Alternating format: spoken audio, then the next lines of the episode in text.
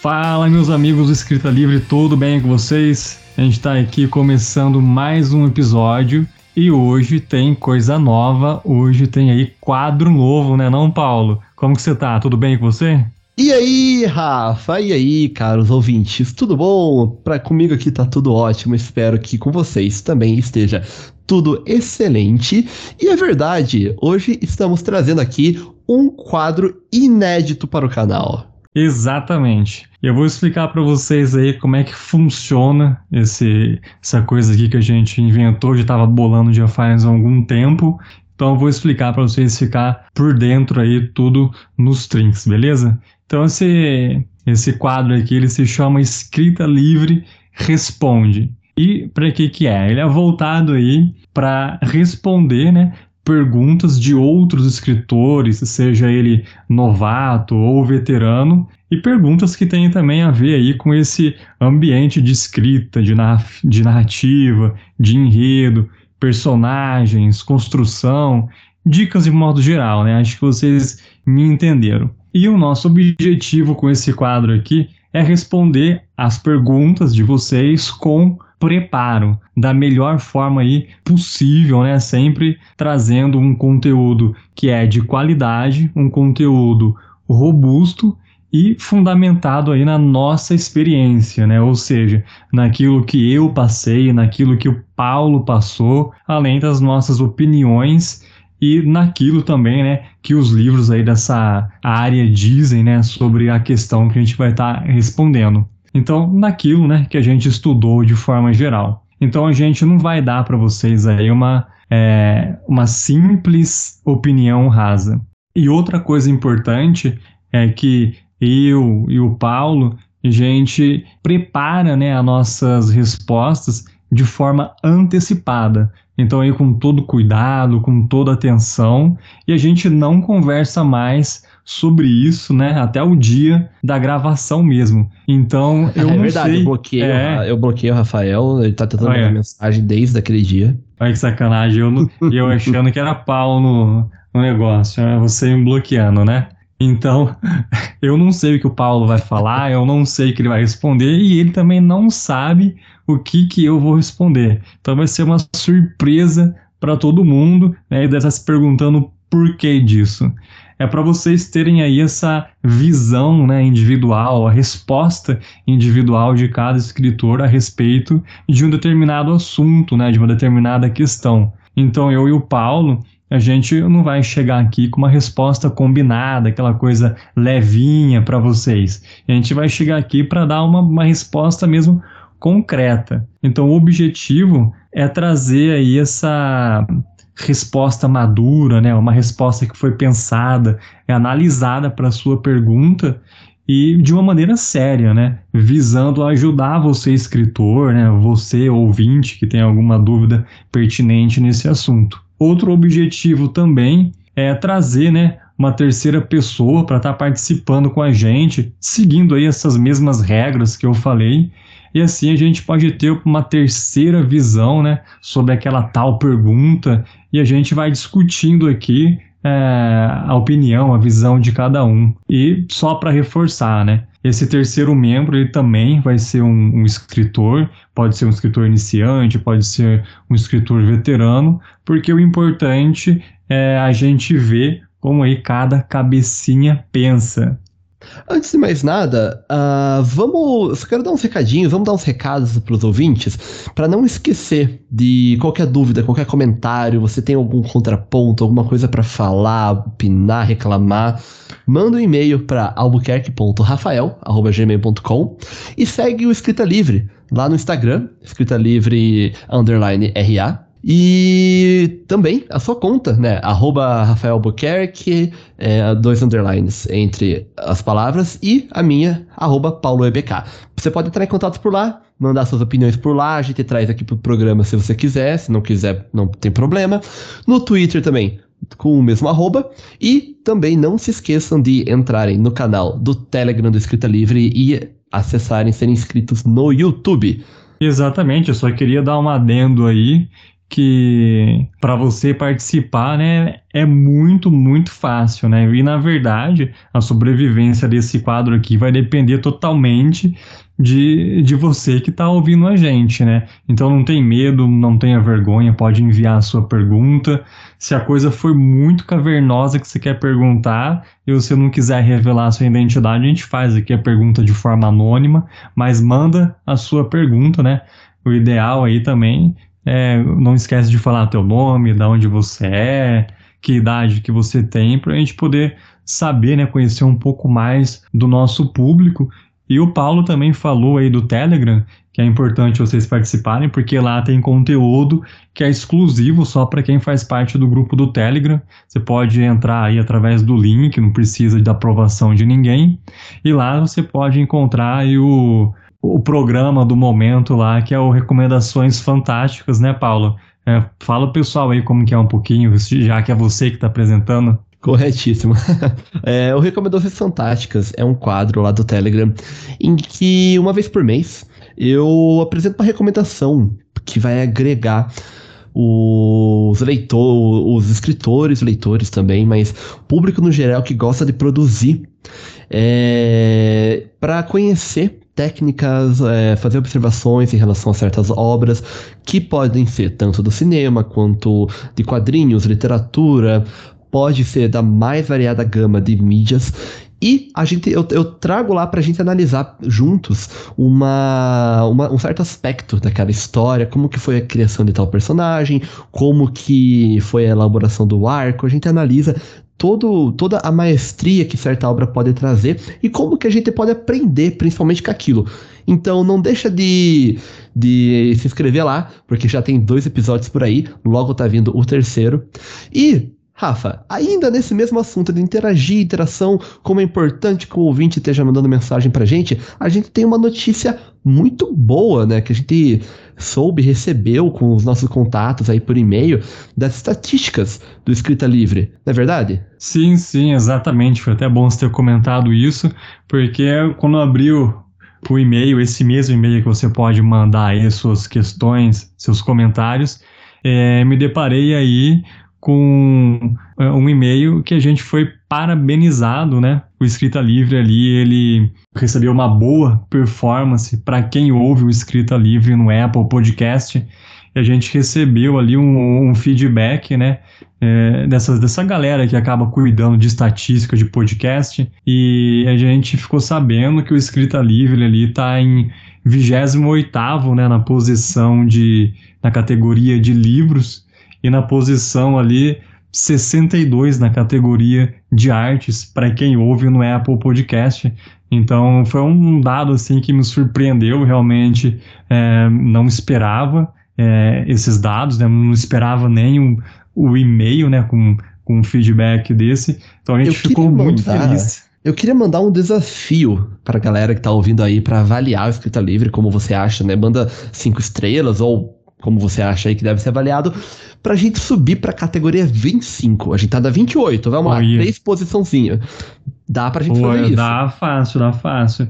Isso daqui resume a importância de, de você, ouvinte, avaliar o podcast aí na plataforma que você gosta de ouvir, porque vai subindo a relevância e a gente vai conseguindo atingir mais pessoas, né, por conta disso. E o nosso objetivo aí é ser um, um dos maiores podcasts de escritores, né? Escritor para escritor, tá se ajudando essa galera, né? Tá descobrindo novos desafios, né? Descobrindo outras coisas a respeito desse universo para quem curte escrever mesmo. Então a gente ficou super feliz aí de ter recebido esse, né, esse feedback de que estamos indo bem, apesar de tudo. Com certeza. E então vamos lá para as perguntas do programa? Isso, a gente separou hoje três perguntas aqui, né? Ah, assim, deixa eu explicar por quê, da onde que veio essas perguntas, né? Já ia me esquecendo. Eu falei pro Paulo me lembrar e ele não me lembrou. Opa, ops.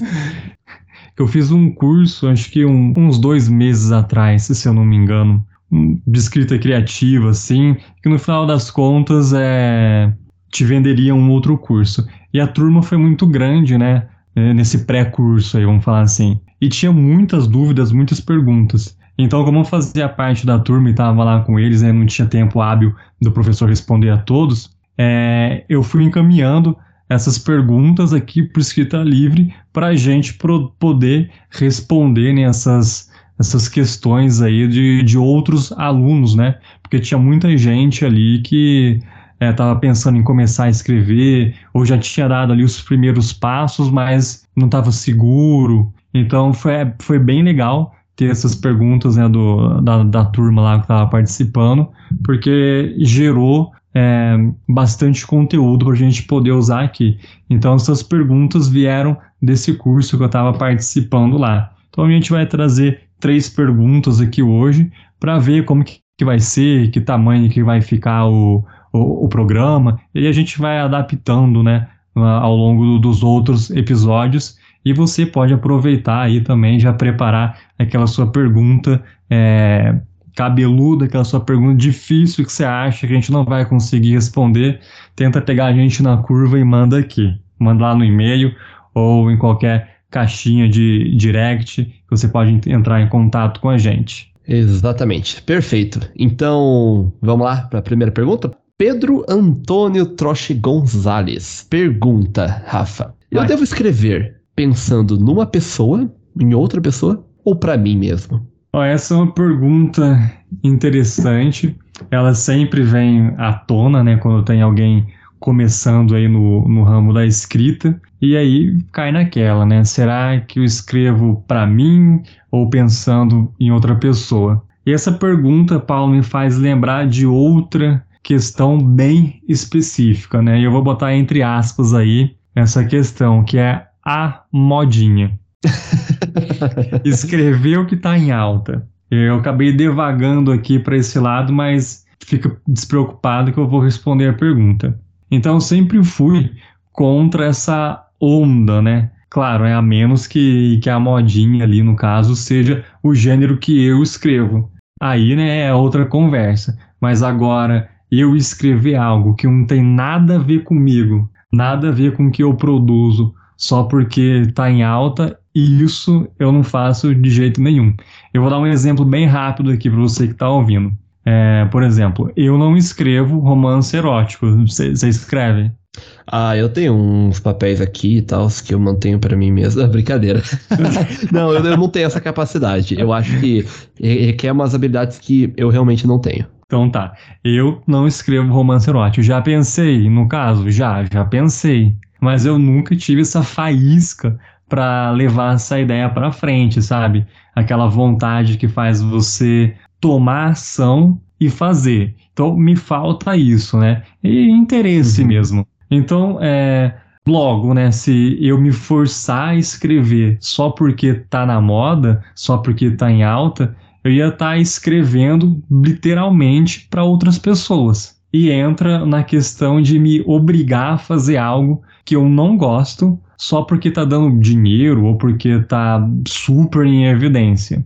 E onde fica a parte prazerosa da escrita, né, para você escritor, por exemplo? Pelo menos, né, eu como escritor, eu quero escrever aquilo que me dá prazer na hora de estar tá trabalhando ali, escrevendo mesmo. Então, se eu tenho toda a chance, né, todos os meios, o tempo de escrever sobre fantasia, sobre terror, sobre horror, sobre ficção científica, o que, que eu vou fazer escrevendo, no caso, né, como eu falei, é, erótico. Então não tem nada a ver comigo. E mesmo se eu fosse obrigado a escrever sobre isso, com certeza é, não ia sair algo que prestasse. Disso eu não tenho dúvidas. Tem até outro ponto, né? Que assim, ah, qual a moda do momento? Hoje falam-se muito sobre. Ah, deixa eu pensar. Ah, hoje vai voltar a fantasia medieval. Mas eu não gosto de escrever fantasia medieval.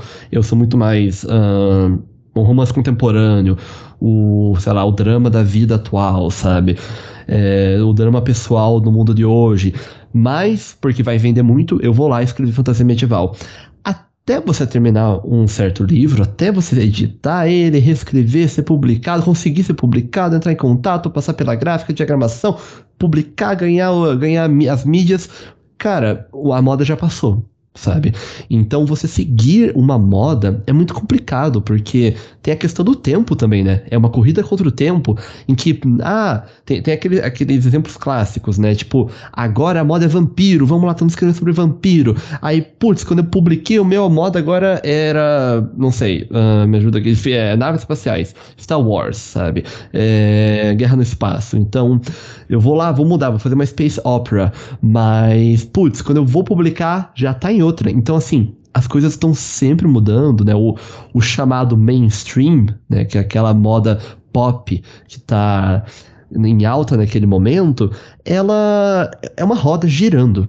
Uhum. A todo momento. Então, assim, o que acontece quando para você pegar a onda, sabe? Você tem que entrar, você tem que estar preparado e ter treinado de coração, sabe? Você tem que estar preparado para pegar as, as ondas que você gosta, para quando elas surgirem. E não ficar pensando qual vai ser a onda, ou qual é, é a onda do momento, e não pensar na qual vai ser a onda do futuro, né? Qual vai ser a que vai vir. É, você falando isso de onda, até desenhou na minha cabeça aqui um surfista, né, na praia, com a prancha dele. Vamos supor que a prancha que, você tá, que ele tá carregando é o sei lá, o gênero ou os gêneros literários que ele gosta de escrever. E ele não vai sair correndo no mar, jogar a prancha e pegar qualquer onda, né? Não, ele vai pegar mais. a que serve para ele, né? Aquela que ele, pô, essa eu consigo, essa é a minha. E pois aí é. ele vai. Exatamente, porque ainda mais a onda que ele quer, que tá todo mundo pegando na praia agora, é aquela que já tá quebrando. E ele tá na beira da praia. Se você é o escritor, é o cara na beira da praia com a onda, sabe? Pre prestes a entrar no mar. Então, assim, se você tá vendo a onda quebrando, ela já tá quebrando, sabe? Pensa no teu tipo de onda. Qual vai ser o tipo de onda? Quando ela surgir, você surfa. Você tá nela já. Pensa no teu tipo de onda e vai pro mar quando ela surgir, quando for a tua, o teu estilo que você gosta de pegar, ela é sua, sabe? Mas quando você tá na praia, tá na, na, na, nas margens da areia e tá quebrando já uma onda, você não vai conseguir chegar a tempo pegar essa prancha e já pegar ela, que já tá quebrando, sabe? É, você comentou também do, da época dos vampiros, cara. Mano, como eu adorei essa época, velho. Como eu adorei. Aproveitou eu adorei. muita leitura? Não, muita leitura. Foi a época que eu conheci o, o André Bianco, né? O livro dele, de vampiros, e eu comecei a ler os sete. E eu. Puta, cara, que ano que será que foi isso? tô tentando lembrar aqui. Talvez foi 2010, na época. Isso é. Por aí. Por aí, sabe? Por aí mesmo. Então foi uma época muito boa, porque eu adoro vampiro, eu adoro vampiro até hoje.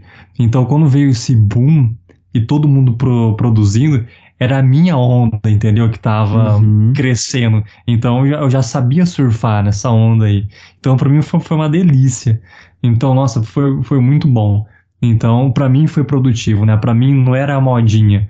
Para mim era o, o, a minha hora, Sim. entendeu? O meu momento. Uhum. É, e, pô, juntar o seu momento com aquilo que você ama escrever, que é o gênero que você gosta, não tem nada melhor, cara. Nossa, eu adorei essa época e já podia voltar mais uma, mais uma onda, né, disso daí. é, eu acho que é cíclico, né, cara? Tipo, eu lembro muito claramente, assim, até quando até aquela. A, a, eu adoro essa série. Mas eu sei que ela não é boa. Depois Qual? da quinta temporada. Mas Supernatural, quando estourou aí e tal, ela trouxe uma moda de anjos e demônios e Sim. apocalipse. E também tava, tinha muita coisa sobre anjos e tal. E, cara, emendou logo na outra, na de vampiro. E daí que emendou logo, teve uma época, não sei se você lembra, teve a época das distopias também. Hunger Games, sim, aí veio. Sim. Como que era? Aquele Divergente. Divergente, é, Maze Runner. Maze Runner, totalmente, cara. Essa foi a época das, das distopias. Aí teve, cara, outra época de, da fantasia, né? A fantasia, ela volta. Eu acho que por causa das produções, é, as produções de cinema e séries, ela acaba voltando um pouco mais.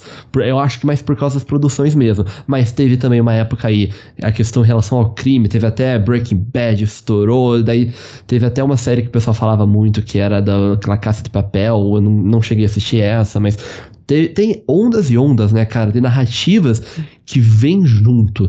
Então, e, e eu acho que é cíclico, porque enquanto os temas estiverem aí, no imaginário popular, cara, te, vai sempre ter o momento dele, sempre. Sim, sim, é verdade. E é engraçado que o, o papo foi pra esse lado, porque eu tinha tomado a pergunta, eu tinha pensado, eu tinha elaborado uma, uma, uma resposta completamente diferente, que levava o papo lá pro outro lado, cara. Não, mas aí você vai dar a tua resposta ainda. A gente vai complementando um do outro aqui. Então tá, tá perfeito, tá perfeito. eu até queria resumir aqui a ópera, né, pra dica aí que eu dou pro, pro Pedro e para quem tá ouvindo, e é a seguinte, né, que é importante você, escritor, escrever sim, né, para você mesmo. Disso eu, eu não tenho dúvida. E acho que você deve pensar nisso primeiro, né? Primeiro você pensa em escrever para você, pensar naquilo que, que você gosta, naquilo que você quer fazer agora. E aí depois você vai pensar no público, né? Então a gente tem aí que encontrar né, o equilíbrio entre nós e o público. Você não vai pensar só em você e nem vai pensar só no público, né? Se tem uma coisa que eu aprendi nesse tempo aqui que eu, que eu já vivi, é que tem gente para tudo, para tudo mesmo, né? Tem doido para tudo. Tinha coisa que eu falava que não, isso aqui ninguém vai comprar, ou não, imagina, até aparece, mas sempre tem gente para X, para Y, nunca vai ter uma letra que ninguém vai, sempre tem. Então, pode ter certeza, né? É, você fazendo um trabalho bem feito, de um profissional, com certeza você vai ter leitores para você. Não estou falando de você fazer coisa do negócio de qualquer jeito, é fazer do jeito certo, do jeito profissional. Então aí você vai ter que se preocupar em, né, você não vai ter que se preocupar em, em escrever para alguém, né? Isso já vai vir é, naturalmente. Então essas coisas é, procura o que você quer escrever para você é, aquilo que você gosta de estar escrevendo, e aí depois você vai ver o que, que o, o público que gosta disso, vamos falar, é, para não dar exemplo de, fantasia toda hora, deixa eu falar outra coisa, é, vamos falar de horror. Então você quer escrever horror, você ama escrever horror, é isso que você gosta, beleza, então vai escrever horror. Agora, já decidiu o que você vai fazer, talvez você já até tenha a ideia da história na sua cabeça, como vai começar, como vai terminar, vai ver então agora o que, que o público de horror está consumindo, o que, que o público de horror está gostando agora. E aí você vê se você pode pegar essas coisas, né, que, que eles estão gostando, que eles estão consumindo, e ver se você consegue, tipo, combinar, né, essa receita com aquilo que você está fazendo. Porque aí você consegue escrever aquilo que você quer, aquilo que você gosta, e combinar com aquilo que o público está gostando, com aquilo que o público gosta, e aí você une as duas coisas, né? E tem o, o que você gosta e o que eles gostam na mesma obra. E aí esse seria o caminho perfeito aí, né? Você encontrar o equilíbrio. Então, na minha opinião, sendo bem claro, né, é o que eu faço, é exatamente isso. Primeiro eu escrevo para mim, escrevo a história que eu quero, o gênero que eu tô afim, e aí depois eu dou uma olhada no que, que o público tá querendo dentro dessa fantasia, dentro desse horror e por aí vai. E aí, vendo isso, é, aí eu vejo se dá para colocar essas coisas dentro da história que eu estou escrevendo para agradar o público também, porque eu como escritor também quero agradar o público de alguma forma. E aí eu tento entregar aquilo que eu vejo que eles estão gostando, que eles gostam. Maravilha, eu acho que foi. Ficou bem claro. Ficou bem claro? ficou bem claro, mas bem diferente do que eu tinha pensado, sabia? Ah, então, mas a ideia é essa. A ideia é essa. Agora você pode trazer uma outra visão a respeito da mesma questão. Beleza. Acho que a, a, o legal dessa brincadeira é exatamente isso, né? É, eu acho e... que vai complementar bastante, cara. Vai ser bem, bem complementar. Então, ao seu dispor. Beleza. Então, eu. Vai ser de sete, de sete. Beleza. é, então, é, vai ser bem complementar a minha resposta, mas curiosamente, ela vai ser bem o oposto do que. A conclusão vai ser bem oposto do que você disse, e eu vou explicar o porquê. É, temos um é. conflito aqui. Temos um conflito. é, então, eu acho, dentro, dentro de escrever para você, ou escrever para outro alguém, ou trem, escrever para o trem, hum. é, eu eu fui mais para um lado do que a gente conversou até nos episódios passados aí, com o próprio Eduardo Spor, hum. que a gente comentou é, a, a questão da arte, sabe? Porque é o seguinte, é, qual que é o intuito da arte? Isso é uma longa discussão muito teórica e que existem profissionais muito, muito melhor capacitados para responder isso aqui do que eu. Mas eu vou dar o meu ponto de vista aqui, que eu acredito que a arte ela é produzida para ser consumida por alguém. Uhum. Então ela é para ser consumida, seja para causar é, medo, para causar é, conflito, para causar emoção, seja quaisquer for, seja forem emoção. Você entendeu? Você entendeu Sim. lá? Então eu acho que a arte ela é feita sempre para uma outra pessoa. Né? Literatura se é uma arte, é uma arte, se encaixa nesse quesito. Mas aí que tá, aí que entra a questão de que quando você escreve alguma coisa, você tem que sempre estar tá atento para ver se você está escrevendo literatura. Né? Você está escrevendo para aquilo ser consumido por alguém, para você prender a atenção de um público, seja qual for a mídia, é, seja qual, qual, for a faixa etária, o tipo de público, mas você está tá produzindo aquilo para prender a atenção de alguém ou para entreter alguém, né? Aqui eu estou usando como sinônimo de prender a atenção. Então, nesse caso, você está escrevendo para outra pessoa, você está escrevendo para alguém. E eu acho que isso é bem diferente do que, por exemplo, se eu estiver produzindo um diário sabe? Ah, eu tenho os meus, eu tenho, tô num conflito ou em algum momento da minha vida eu decidi escrever um diário. E nesse caso, esse diário ele é literatura? Eu acho que não. Sabe? Ele não é literatura, ele não é arte, porque é uma coisa para mim. Se o objetivo do diário é que eu mantenha para mim os meus pensamentos, os meus segredos ou as minhas histórias, e eu não quero ter um público para elas, então eu não acho que aquilo seja literatura. Claro que existe literatura em forma de diário, mas o diário, um diário que não é feito para público, sabe, não é literatura, a não ser que seja posteriormente modificado, como pode acontecer em algum, alguns casos específicos. Mas a ideia inicial dele, eu imagino que não seja para literatura, para ser uma arte, para ter público. E sim uma outra questão. Nesse caso, é super válido, não só nesse caso, claro, mas é super válido você escrever para si mesmo, seja para tirar o que você está querendo do seu peito, colocar nas ideias, organizar as ideias melhor por algum outro motivo, ou mil e outras razões para que você pode, possa precisar escrever para si mesmo. Eu acho super válido, mas se você vai produzir literatura, você tem que pensar sempre no próximo. Você tem que sempre pensar no público, quem, é o, quem vai ser o receptor daquele conteúdo que você vai estar tá produzindo. Porque é a arte que precisa cativar um público. Seja para o que, que ela precisa fazer, para causar medo, é, para fazer com que o leitor chore no final, ou não goste, ou passe raiva, passe medo, mas é, é um público, sabe? Então, nesse sentido, eu acho que você tem que escrever para outra pessoa. Se você quer produzir literatura, e não para si mesmo apenas. Claro que dá para juntar os dois, mas escrever apenas para si mesmo não seria literatura a literatura escrever para outra pessoa, também, claro, para si mesmo. Aí eu acho que encaixa certinho o que você disse. Toda a questão, todo o lado que você trouxe, eu acho que aí sim, quando você está escrevendo para o outro, você puxa e encaixa aquela coisa de, de você ter, de você gostar, né? ter o seu próprio motivo para escrever o que você gosta. Aí sim. Fez sentido? Acho que. Fez sentido, concordo com o que você falou, mas eu queria voltar e, e perguntar é, como que você interpretou escrever para si mesmo. Eu acho que escrever para si mesmo é o caso em que você é o teu próprio público, no caso, num caso futuro, numa época futura. Então eu tô mantendo registro de um diário porque talvez eu queira olhar aquelas páginas, aquela história, eu quero entender ela, voltar a ela do, do, do momento como eu estava quando passando por ela.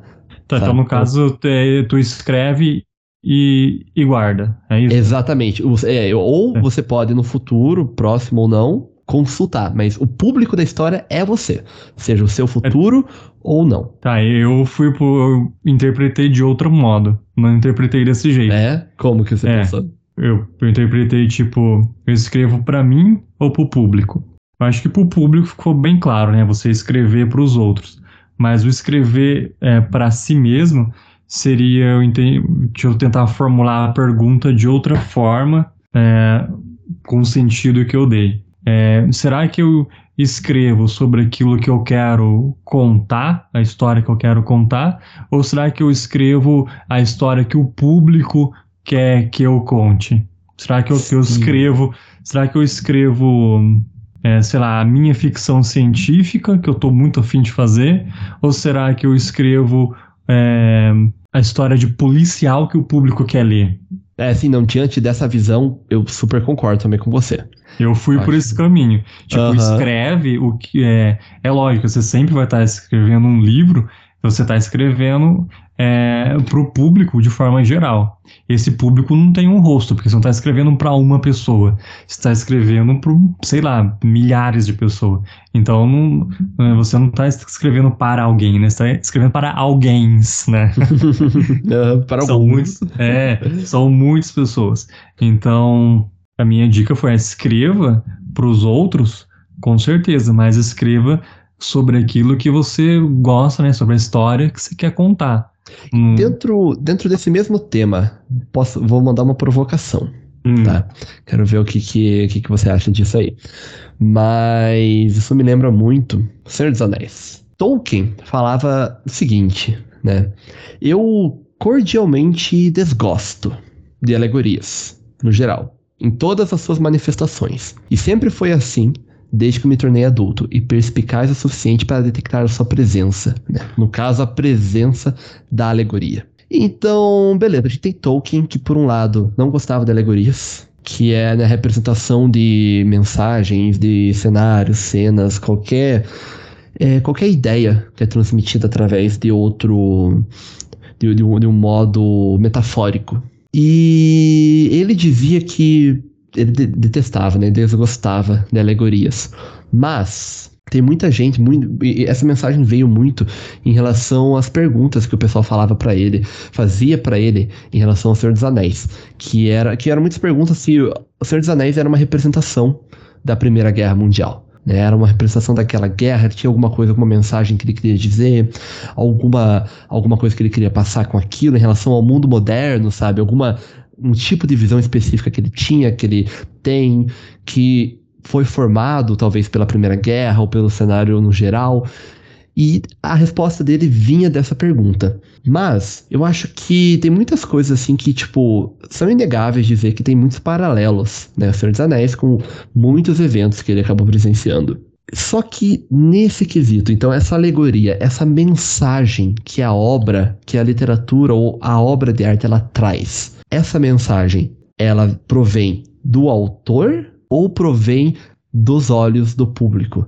Eu digo porque assim, se alguém olhou para o texto do Tolkien, para o Senhor dos Anéis em geral, tirou alguma mensagem de lá que pode ter ajudado, alguma mensagem de paz em relação à guerra, alguma mensagem que ajudou essa pessoa para tomar alguma decisão muito importante no futuro, essa, esse sentimento, ele é inválido porque o Tolkien ele fala que ele detesta, ele desgosta de alegorias, ele não quis mostrar alegorias na obra dele, esse sentimento do, do público se torna inválido ou elas são apenas válidas quando é a intenção do autor colocar elas ali? Na minha opinião, é... não se tem controle sobre isso, entendeu? Então, jamais eu falar que anularia o que o público achou.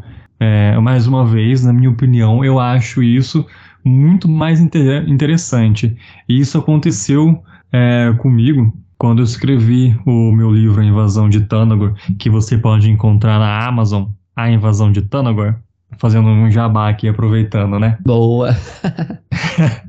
é, quando leram, uma pessoa, não vou lembrar quem leu, mas a pessoa veio, veio até mim e falou que é, foi esse mesmo caso. Ela interpretou uma coisa do jeito dela que em um momento algum sequer tinha passado na minha cabeça passar uma mensagem é daquela. Eu também não vou lembrar qual foi o caso. Eu lembro só do evento que eu achei muito curioso é, e muito interessante e eu adorei isso, porque eu falei, caramba, meu. Falei, não, não foi pensando nisso que, que eu escrevi, né? Não, não era a mensagem que estava na minha cabeça, né? E às vezes sequer é uma mensagem que você quer passar. É só uma, um evento que está acontecendo é, e você tá tão olhando para dentro daquela história, para dentro daquele universo, você não tá conectando com coisa aqui de fora, né? Nossa, isso é a representação dos tempos que estamos vivendo hoje, porque hoje não pode fazer isso, não pode fazer aquilo. Não. É, às vezes eu tava, eu tava só pensando no, nos eventos dentro daquela história, né? Como muitas vezes eu faço. E a pessoa veio com isso, né? Eu falei, nossa, porra, que interessante, né? Gostei. E achei super válido, né? Não, não, não, não cancelei a pessoa, né? Por ter apontado isso. Na verdade, eu achei bem interessante e deixei ela com esse pensamento que se ela conseguiu criar essa conexão, é, pô, melhor ainda para ela. Ela conseguiu tirar é, proveito de uma sensação a mais, de uma emoção a mais que eu não tinha preparado para ela, né? Eu não tinha feito aquilo para ela, talvez tipo não de forma consciente, mas ela lendo conseguiu pegar, né, pescou isso para ela e, e, montou na cabeça dela todo aquele significado. E eu achei incrível, achei demais. Então, na verdade, é e é uma coisa que você não tem controle. A pessoa tá lendo o teu livro, o teu conto. É, como que você vai controlar a conexão que ela vai fazer, às vezes, com a realidade dela, como ela vive? Não tem jeito. Então, por mais que o Tolkien falasse uma coisa dessa de que eu não gostava de alegoria ou não botava alegoria, é, eu não tinha como bloquear, né, fechar essa porta na cabeça do leitor, e não tem mesmo. É isso. É, eu, eu, eu, tenho um paralelo na minha cabeça. Que ele. Muita, muitas pessoas vão me criticar e me xingar muito agora. Porque eu vou colocar em comparação duas coisas muito diferentes. Mas eu tenho um paralelo na minha cabeça que, por um lado, tem é, o Tolkien falando isso, né? Que ele desgosta de alegorias, não, não, não tem isso, não gosto disso. A mensagem aqui eu quero passar, e eu não quero passar tua mensagem. Né? Então é isso aí. É, do outro lado, eu tenho uma obra de, de desenho animado que eu já vi que eu acho que tem um, tem um lugar no meu coração essa obra, porque ela é uma obra muito pesada, mas muito íntima. No sentido de que ela aborda, cara, questões assim muito pesadas, de forma muito dois pés no peito, assim, tipo, muito escancarada, sabe? É uma obra que você. Tá, Rick and Morty. Não, não, não, não, não é, não é, não é. É uma obra que, cara, se você não tá num clima bom, sabe, você tem que estar muito de boca vida, porque ela é uma obra que te destrói pela própria desgraça dos personagens e como eles são completamente errados, sabe? E fazem, fa e fazem tanta, tanta parada errada e você vai fazendo paralelos ali com a realidade, vai tirando lições daquilo. E no final da obra, ela fala assim: ah, qual foi a mensagem? Qual foi a mensagem do final dessa grande jornada que foi de dor, de sofrimento, de tipo coisas ilegais? Qual que é a grande mensagem? E o personagem, o outro personagem principal conclui que Cara, a mensagem é, sei lá, se tiver algum público assistindo a gente, a mensagem é qualquer coisa que o público tirou de bom disso aqui. Porque a gente não faz ideia e tal, espero que tenha sido uma mensagem boa. A gente não tem intenção nenhuma aqui. É, esse desenho animado, ele é Bojack Horseman. Não sei se você já ouviu falar. Ah, tá. Já. já. Então, é, é uma série que ela conclui com isso, cara. Ela conclui com, tipo assim, no final das contas, o que a gente quis falar é o que você tirou de bom disso tudo sabe? É o que é a alegoria que você tenha feito aí, que você entendeu. E é isso, sabe? Porque. E ele, ele, vale, ele completamente valida a mensagem que você tirou, sabe? Seja ela qual for. Então, é, é, dos dois lados da balança tem isso. Tem o Tolkien de um lado com Senhor dos Anéis, do outro lado tem uhum. o Jack Horseman apoiando a alegoria ao máximo. Então, não me odeiem, por favor. Mas é, é, é, é, um, são opostos bem claros, assim, que eu consigo imaginar na minha cabeça. E eu acho que, para concluir, cara, com isso, e acho que tudo isso só demonstra a importância. Então, do porquê você deve ter cuidado sempre, né, produzindo uma, qualquer obra, é, no sentido de que você vai tratar de um tema, trate com cuidado, se ele for muito sensível, sabe? Você vai fa falar sobre certos assuntos, não seja desrespeitoso, porque no final das contas, diante dessa perspectiva que eu tomei, você tá sempre escrevendo pro outro, sabe? Então, e a alegoria ou a mensagem que ele vai tirar é, é válida, sabe? Então, tome cuidado. Tome sempre cuidado com a, mensagem que você vai passar e que você quer passar. É sempre ideal, né? Você estar tá controlando todas as suas mensagens. Eu acho que isso é mais importante. Controle todas as suas alegorias. Claro que é impossível controlar todas, mas controle elas no máximo que der. Todas as mensagens e alegorias que você quer passar. Fechou. Olha, adorei essa, essa pergunta, rendeu, hein? Do, do Pedro, hein? Foi boa. Valeu, Pedro. Foi muito boa. Eu até poderia discutir mais ainda, estou com vontade de discutir mais, mas a gente precisa passar para para a próxima aqui. É, no futuro concordo voltamos, com você. Então. É, concordo com você. Eu acho que é, o escritor não. Vou, vou falar, vou falar. Não tem o direito de, tipo, cauterizar, né, o que o, a mensagem que o, que o leitor tirou para ele, né? Claro que o escritor passa a mensagem que ele quer, que ele está afim, que ele planejou, mas por outro lado tem a, a mensagem que o, que o leitor pescou ali para ele, né, o significado que ele deu, né, a respeito uhum. daquilo que também é, é válido. Beleza? Exatamente. Perfeito. Segundinha então aqui? Manda lá. Tá, então a segunda aqui vem da Lenny Blackberry. Eu achei que ficou muito bom essa combinação. Blackberry é gostoso de falar. É, mas ela parou no tempo, né? Faz tempo que não fabrica mais BlackBerry. Pô, Lani, se atualiza aí, cara. Pega o Android e tal, se tiver mais dinheiro, pega um iPhone aí que nem tem mais atualização pra BlackBerry. Bom, vamos lá. Ela começa dando boa noite, boa noite. Eu tenho 15 anos. E com 12 anos eu comecei a escrever um livro. E eu amei a história. Mas eu acabei perdendo ele, puxa vida.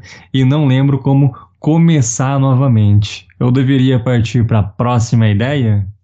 E aí, Paulo? Olha, Lani Blackberry. Blackberry, chama de Blackberry. Só Blackberry é, é bom mesmo de falar. Né? Lani ou Lenny, né? Não sei. Eu vou chamar de Blackberry, é bom mesmo de falar. Gostei. É, então, Blackberry. É, acho que, primeiramente, eu acho uma coisa boa não me odeie, por favor. Mas eu acho uma coisa boa você até ter perdido o livro, claro, se ele tá no começo, né? Depois é uma tragédia cada vez maior quanto maior ele for. Mas eu acho que. Eu, eu digo isso por experiência.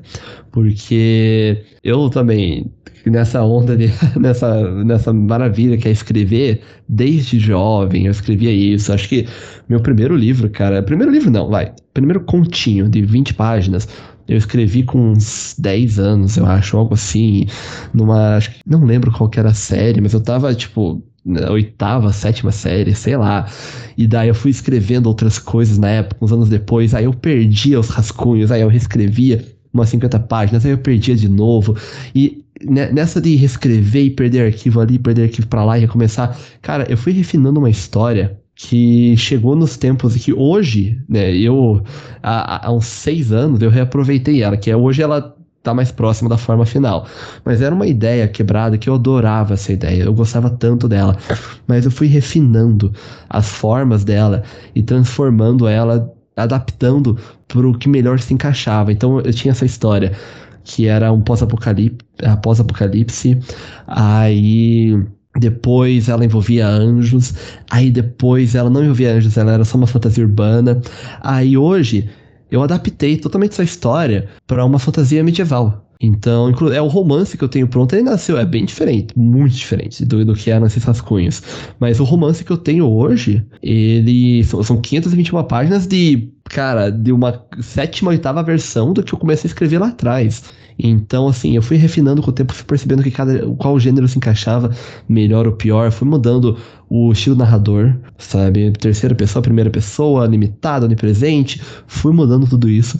E era uma história que estava muito no meu coração. E eu sabia, por causa disso, eu sabia, eu sabia disso. Eu sabia qual era a história, eu sabia a maior parte né, do, do arco, do roteiro. E eu acho que, como você disse, né, Blackberry, que você amou a história, eu tenho certeza que o arco dela, a parte principal dela, tá no seu coração. Por causa disso, eu acho que é, é, uma, é, é, uma, é um momento jovem né, da sua vida e é um momento é, de ótimo, cara, para estar tá reelaborando e refinando cada vez mais. Não que não tava bom da primeira vez, mas é que pode sempre ficar melhor. E, claro, é outro, é outro assunto, mas é sempre importante o momento também de parar, de, de melhorar. Mas vamos, vamos levar por esse lado que pode ficar sempre melhor. E você vai sempre tomar decisões melhores quando estiver escrevendo agora. É claro que tem o problema de você perder a trama principal. É, a trama principal não, desculpa, as tramas secundárias, porque a principal, você imagino que você vai lembrar com certeza.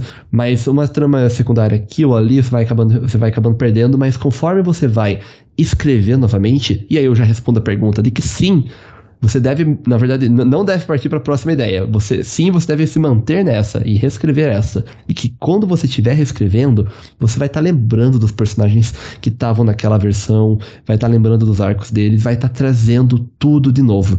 Inclusive, encaixando daí num formato melhor. Então, eu digo isso por experiência, como eu falei. Eu passei por isso algumas vezes no decorrer de 15 anos, sabe? Então, se não mais. Mas acaba, no final das contas, apesar de toda a tragédia, não desista da tua história. Sabe? Não, se você ama ela, não desiste dela. Segue nela, que eu tenho certeza que você colocando ela de novo no papel vai estar tá muito boa. Nem que seja 1% melhor que a última vez, mas vai ser uma melhora. E bola pra frente, sabe? Você concorda, Rafa? Já teve uma experiência parecida? Cara, vou responder aqui no, no meio do conglomerado isso aí, mas eu acho que eu vou na, na mesma linha que você aí. Concordei bastante com o que você falou, né? Pegando a última parte aqui que ela fala, né? Eu deveria partir para a próxima ideia. Eu acredito que sim, é... Lani, né? Ou Lenny Blackberry. Se você não lembra de nada, aí não tem que fazer mesmo, né? você tem que ir para a próxima. Agora, se você é, lembra. É, qualquer coisa que você escrever vai ser uma próxima, de qualquer jeito, né? Se você não lembra de nada, é, opção. É. Eu literalmente dei uma opção. Agora, se você lembra de algumas coisas, é, você pode reciclar isso aí e criar uma nova história a partir disso que você tem, né? Do que sobrou na sua memória. É, eu não consigo ver outra saída assim mais animadora do que essa. Então, é, o meu conselho é dar uma analisada aí, porque eu não sei se é interessante você criar toda uma nova história baseada, né, presa em fragmentos de memória de uma história anterior. De repente, também pode ser o caso de você é, partir mesmo aí para uma é, próxima história começando do zero. Porque às vezes a pessoa fica presa nesses fragmentos e, e acaba não indo para lugar nenhum. É, assim, não impeça isso de te travar, né? É, exatamente. Seja o teu fim do caminho. Por isso que é importante e preciso ressaltar aí para vocês de fazer um backup de tudo que a gente escreve para evitar esse tipo de desastre. Então, salva aí no PC, no pendrive, no Google Drive, no HD externo, no disquete, né? Já pensou? No CD. Nossa, rapaz, sempre é verdade. Usar o Nero, né? Era o Nero que usava. Era o Nero que gravava. Era o Nero da CD-ROM. Uhum. Exatamente. Então salve em vários lugares para evitar esse tipo de coisa. Eu já perdi algumas coisas também, né? Como você tinha perguntado assim, se eu tinha passado por isso. É, mas na verdade, é, é, isso é raro de acontecer comigo, porque eu tô sempre salvando em, em outros lugares também. Mas quando eu perdi, é, eu acabei seguindo em frente porque é, não tinha muito o que fazer, né? Você tem aqueles fragmentos do que você escreveu, mas às vezes você até perde, perde o ânimo de, de tentar resgatar aquilo, né? Então eu acabo preferindo é, seguir em frente, e de repente eu consigo é, usar alguma coisa sem ficar muito tempo preso lá no passado. Então, é, o esquema é não ficar aí muito tempo parado, né? Tentando lembrar e fica nesse ciclo é, eternamente e não, você não progride para lugar nenhum. Então, não, não lembra, não lembra. Parte para outra que o, o tempo tá passando. Essa é Hum. Muitas vezes, é, sinta-se livre, tipo, não fique preocupado se em algum momento você escrever até o momento que você lembra e dali para frente você não lembra mais, aí você ficar, não, meu Deus, eu tenho que lembrar porque era muito legal. Se dê a liberdade de tomar uma, uma decisão nova a partir daquele momento da história, de seguir ela para um outro rumo completamente diferente, que se no futuro o que você tinha feito antes te vier de novo à tona, à tua memória, você reaproveita. Eu acho que o que o Rafael falou é exatamente a palavra de reciclar. Cara, reciclagem é o que você faz a todo momento no mundo da escrita, com as suas ideias. Sabe? Sim. Você tá sempre reciclando uma ideia aqui, uma ideia ali, juntando duas ideias boas que você tinha, tirando uma porque você não ia se encaixar tão bem. É reciclagem. É verdade. O primeiro conto que eu escrevi, que eu publiquei assim, é, profissional mesmo, por editora, livro publicado, foi um conto ah, todo baseado assim, né, dentro do, do edital que se pedia, é, do tamanho que se pedia. E beleza, publiquei, foi uma alegria, muito bem. Mas, cara, eu pego hum, é, esse conto, já peguei ele umas duas vezes e falei, nossa, tá muito ruim, cara, tá muito ruim isso aqui. Eu preciso reescrever, eu preciso é, fazer outra coisa. Pegar a ideia principal do conto que eu gosto, mas transformar, né? Colocar recheio, né? Deixar bem melhor. E que nem, por exemplo, eu, hoje eu já tenho a ideia de que se eu pegasse esse conto, é, eu ia fazer ele aqui no Brasil, porque eu não, quando eu publiquei pela primeira vez, ele era, acho que na Inglaterra, se não me engano. E aí, putz, eu já quero pegar esse conto e transformar para cá. Mas é, já era, viu? Passou. Então, essa ideia, entre aspas, minha, foi, foi perdida, já foi publicada. Eu não posso mais ficar mexendo com, com ela e tentando alterar. Por mais que, que dê vontade ou que eu tenha ideias melhores. Agora já era, é partir para a próxima. É isso aí. Eu acho que isso resume bem. E eu acho que a pergunta não é tão complexa assim, mas deu para responder não, bem. É. Vamos para a última, então? Terceira Vai, e última do dia? Manda bala. Beleza. Denise Maria pergunta: É possível escrever dois romances ao mesmo tempo? Hum, ó, possível é. Nunca fiz e nem vou fazer. Às vezes já é difícil você terminar um projeto, né? Imagina dois romances, então. Fale então, assim, não fale assim, é... assim, porque eu tô preocupado. Você tá Pode ser que eu tô isso? fazendo isso nesse momento. Ave, meu. Então depois você dá teu, teu parecer. É, por curiosidade, eu fui pesquisar na internet se tinha alguma coisa sobre escritores que escreveram aí é, dois romances ao mesmo tempo. Você não vai acreditar. Que eu me surpreendi. Não fale. Porque, porque eu achei um, um, brasileiro, um escritor que eu não conhecia, né? Não sei se você ou vocês aí, ouvintes, conhecem, que é um escritor que se chama Wilson Mello. Você conhece? Eu já ouvi falar? esse nome, cara. Wilson Mello. Mas eu não conheço, eu não conheço assim, mas eu já ouvi o nome. Não, eu, eu nunca nem tinha ouvido falar o nome. E ele participou de um desafio, né? Ele já quebrou vários recordes. E aqui ele quebrou mais um, né? Esse aqui bem específico do que a gente está falando. É, e você pode até conferir isso no site do rankbrasil.com.br. É só essas paradas de rank que tem lá e ele tá lá. Então, ó, veja só. Ele escreveu dois livros em 2 horas e 21 minutos. O quê? não, não, pera. O quê? eu tô vendo aqui, não é possível. Eu tô vendo aqui é. que ele tem 189 publicações, cara. Não, não mas espera, espera, espera. Quantas. Deus. Quantas páginas tem esse, esses livros? Eu não sei. Pela foto não parecia ter muitas. Mas é, tá aí, ele fez. Tem gente que consegue fazer umas façanhas dessas. E o cara também, ele tem muitos outros recordes. Vou falar aqui para vocês o, os que ele tem.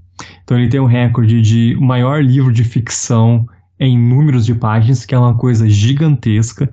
Eu vi ele falando que já estava pensando em fazer o segundo e já estava com umas 5.500 páginas que já que quebrava que quebrava o recorde do primeiro. Então é outro aqui, o autor que mais publicou livro é, com histórias de arcanjo. Então, é. Cara, eu tô vendo aqui, assim, hum. eu, eu tô na página dele, eu não sei se esse é o último, mas eu tô vendo que ele tem uma série, dessa, essa grande série chamada Guerra de Arcanjos. Exatamente, essa E fica, fica, aí, se alguém, se alguém souber alguma coisa sobre essa série, por favor, comenta aí, manda pra gente. Mas eu tô vendo que, eu tô, que tem. É, é uma série eu tô vendo aqui o volume. Sim. 123.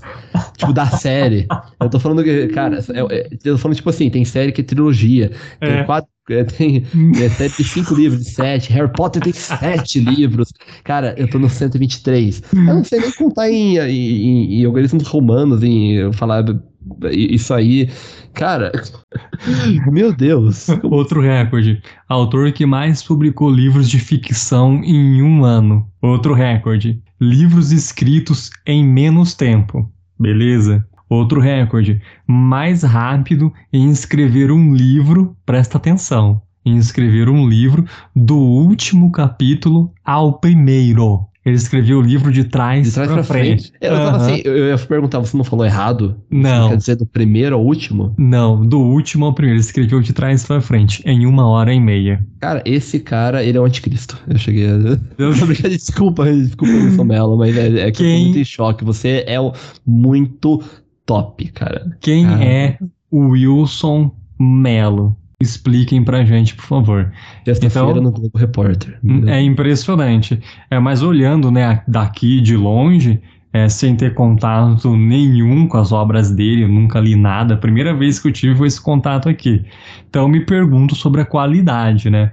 Porque é, é tudo muito rápido.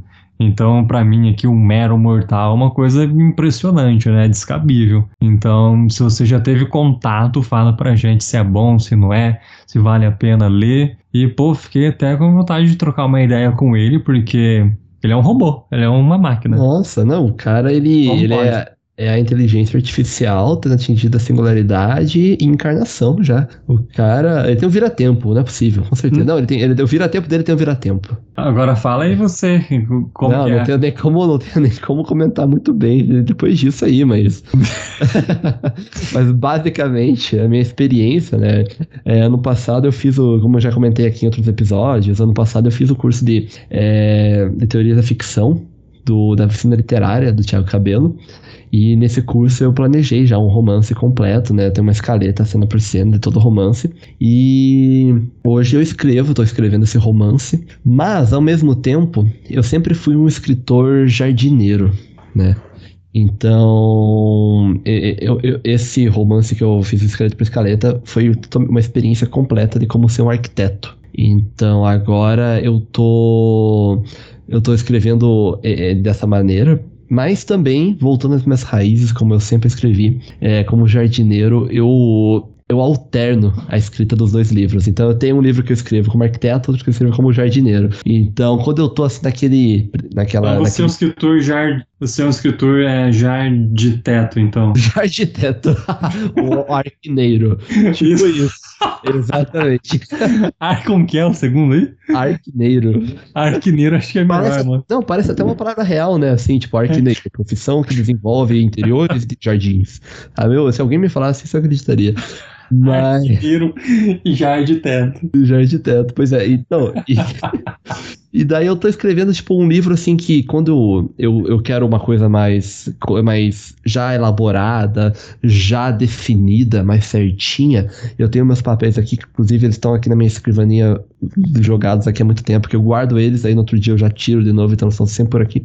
Mas eu tenho eles aqui, a escaleta, cena por cena, que quando eu quero uma coisa mais nesse sentido, eu sento e escrevo. Quando eu tô assim, meio tipo, sabe, cara, não quero, putz, não quero seguir o, aquilo ali. Claro que, como arquiteto, coisas novas vêm sempre acontecendo. Mas quando eu tô num clima assim, totalmente de, cara, sai correndo e faz o que, o que der na telha. Só quero botar para fora aquele, aquilo, aquilo que tá no meu âmago, sabe? Escrever para fora mesmo. Com, não, não que o outro livro também não, não seja isso, mas quando eu quero entrar no modo louco, sabe? Não sei o que estou fazendo, eu escrevo outro romance. Então eu tenho um romance para cada clima que eu tiver. É bom, porque sempre tem um romance para eu escrever no cada, sabe? Sempre tem um clima uhum no romance. E ao mesmo tempo também eu fico aí produzindo contos, né? Tem uns contos aí que eu já tenho também um elaboradozinho, um outro que tá na metade. É, então eu acho que assim, é possível, sabe? Não sei se é recomendável, por experiência própria é difícil de falar, porque é a única experiência que eu tive. Mas, se bem que antes o romance que eu já tenho pronto, eu escrevi ele de uma vez só. Foi muito mais rent, é, rentável. Achei que você ia falar hentai. Não! Olha lá. E você diz que não, não tem coração para escrever erótica aí, ó. Tá aí, ó. Tá... Você para também no, no, Potencial. no ápice do negócio, né? então, é... Então, eu acho que é mais recomendável escrever um único romance se focar num. Mas é possível escrever mais de um, sabe? É. Talvez não recomendável. Mas isso me lembra muito é, no passado eu tive a oportunidade de conversar com a Carol Kiovato e ela mostrou pra gente, pra turma que tava escrevendo com ela, que tava, tava conversando com ela, o esquema que ela tem. Ela escreve muitas coisas ao mesmo tempo também. E ela tem todo um controle do que, do que ela vai escrever cada dia.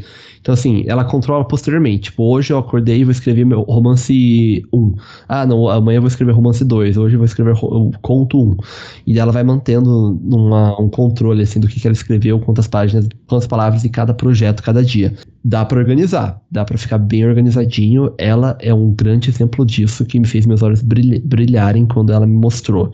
Mas eu não sou tão organizado, mas bagunçado, admito. mas é possível. Então, resposta curta: sim, Denise, é possível, mas não recomendo. Exatamente, a menos que você não seja um Wilson Mello aí, né? pois é. Mas Nossa, se é. eu, eu temo conversar com ele, com ele, cara. Cara, Sim, que, sim, precisa. que figura. Então, a menos que você seja um escritor iniciante, vai mais, vai, mais- vai mais sussa, vai mais tranquilo, né? Não tem necessidade né, de escrever dois. O mundo vai acabar amanhã, não, viu? Curte um, depois curte o outro. Acho que Exatamente. É. Eu acho que é isso. Resumo É. da obra. eu não tenho eu não tenho o mínimo de interesse, realmente eu nunca vou fazer isso, de escrever dois ao mesmo tempo. De jeito nenhum. Mas isso sou eu, né? Agora, vai- vai que é um, um, um outro Wilson Mello aqui, então aí outros 500. Pois é, vai que você, porque vai estar ouvindo nesse momento, você mesmo, exatamente com você que eu tô falando. Você pode ser o próximo Wilson Mello. Ou você pode ser o Wilson Mello. Se você for o Wilson Mello, comenta aí, Wilson Mello. Exatamente, vamos achar ele e mandar pra ele esse episódio aqui. é isso então, Paulo? É isso, cara. Eu acho que por hoje rendeu, né? Foram três Pô. perguntinhas aí que renderam muito. É, porra, eu É, adorei. Fomos muito fundo no- na primeira aí, depois um Sim. pouco dando uma segurada nas outras aí pra não ficar extremamente longo, mas eu acho que foi muito proveitoso no final das contas, todas elas. Sim, pô, eu adorei esse, esse formato aqui, perguntas bem pertinentes e, e valeu a pena o tempo investido pensando em cada uma. É bom pra gente, né? É uma lição, né? A gente para pra pensar e acaba aprendendo outras coisas, né? Enxergando outras coisas. Com certeza. Então, muito obrigado por ter ouvido até aqui. E também, se você tem perguntas, comentários, críticas, por favor, não esqueça de nos mandar. Comente o que, que você achou. O que, que você. Qual a sua visão dessas perguntas? Exatamente, a gente está aí esperando o contato de vocês. Não esqueça de olhar a descrição do episódio, porque aqui vai estar certinho links para redes sociais, o e-mail, né? Tudo que você precisa para falar com a gente e também o link do canal no Telegram para você ir lá conferir recomendações fantásticas e as outras coisas que tem. E também o link do YouTube, né? Que é um canal que a gente está empurrando aí para chegar no pau a pau no que tá saindo no Escrita Livre Podcast, né? Para sair aqui e já postar lá. O YouTube tá um pouco atrasado, porque foi uma ideia mais ou menos recente que a gente teve aí. Então dá uma força pra gente lá no, no YouTube também, que, que vale a pena e é mais um meio de comunicação aí para você tá falando com a gente. Beleza, E- Paula? Perfeito. E só dando uma dica aí, o próximo Recomendações Fantásticas é de um tema que foi falado hoje, aqui nesse episódio. Talvez você esteja ouvindo já quando o episódio já saiu, mas pra quem não. Quem tá ouvindo agora e não saiu o terceiro episódio, fique ligado, porque a gente falou hoje, passou por cima do assunto que vai ser tópico do próximo Recomendações Fantásticas. Maravilha. Então a gente se vê aí no próximo Escrita Livre Responde com mais perguntinhas. Até mais. Tchau, tchau.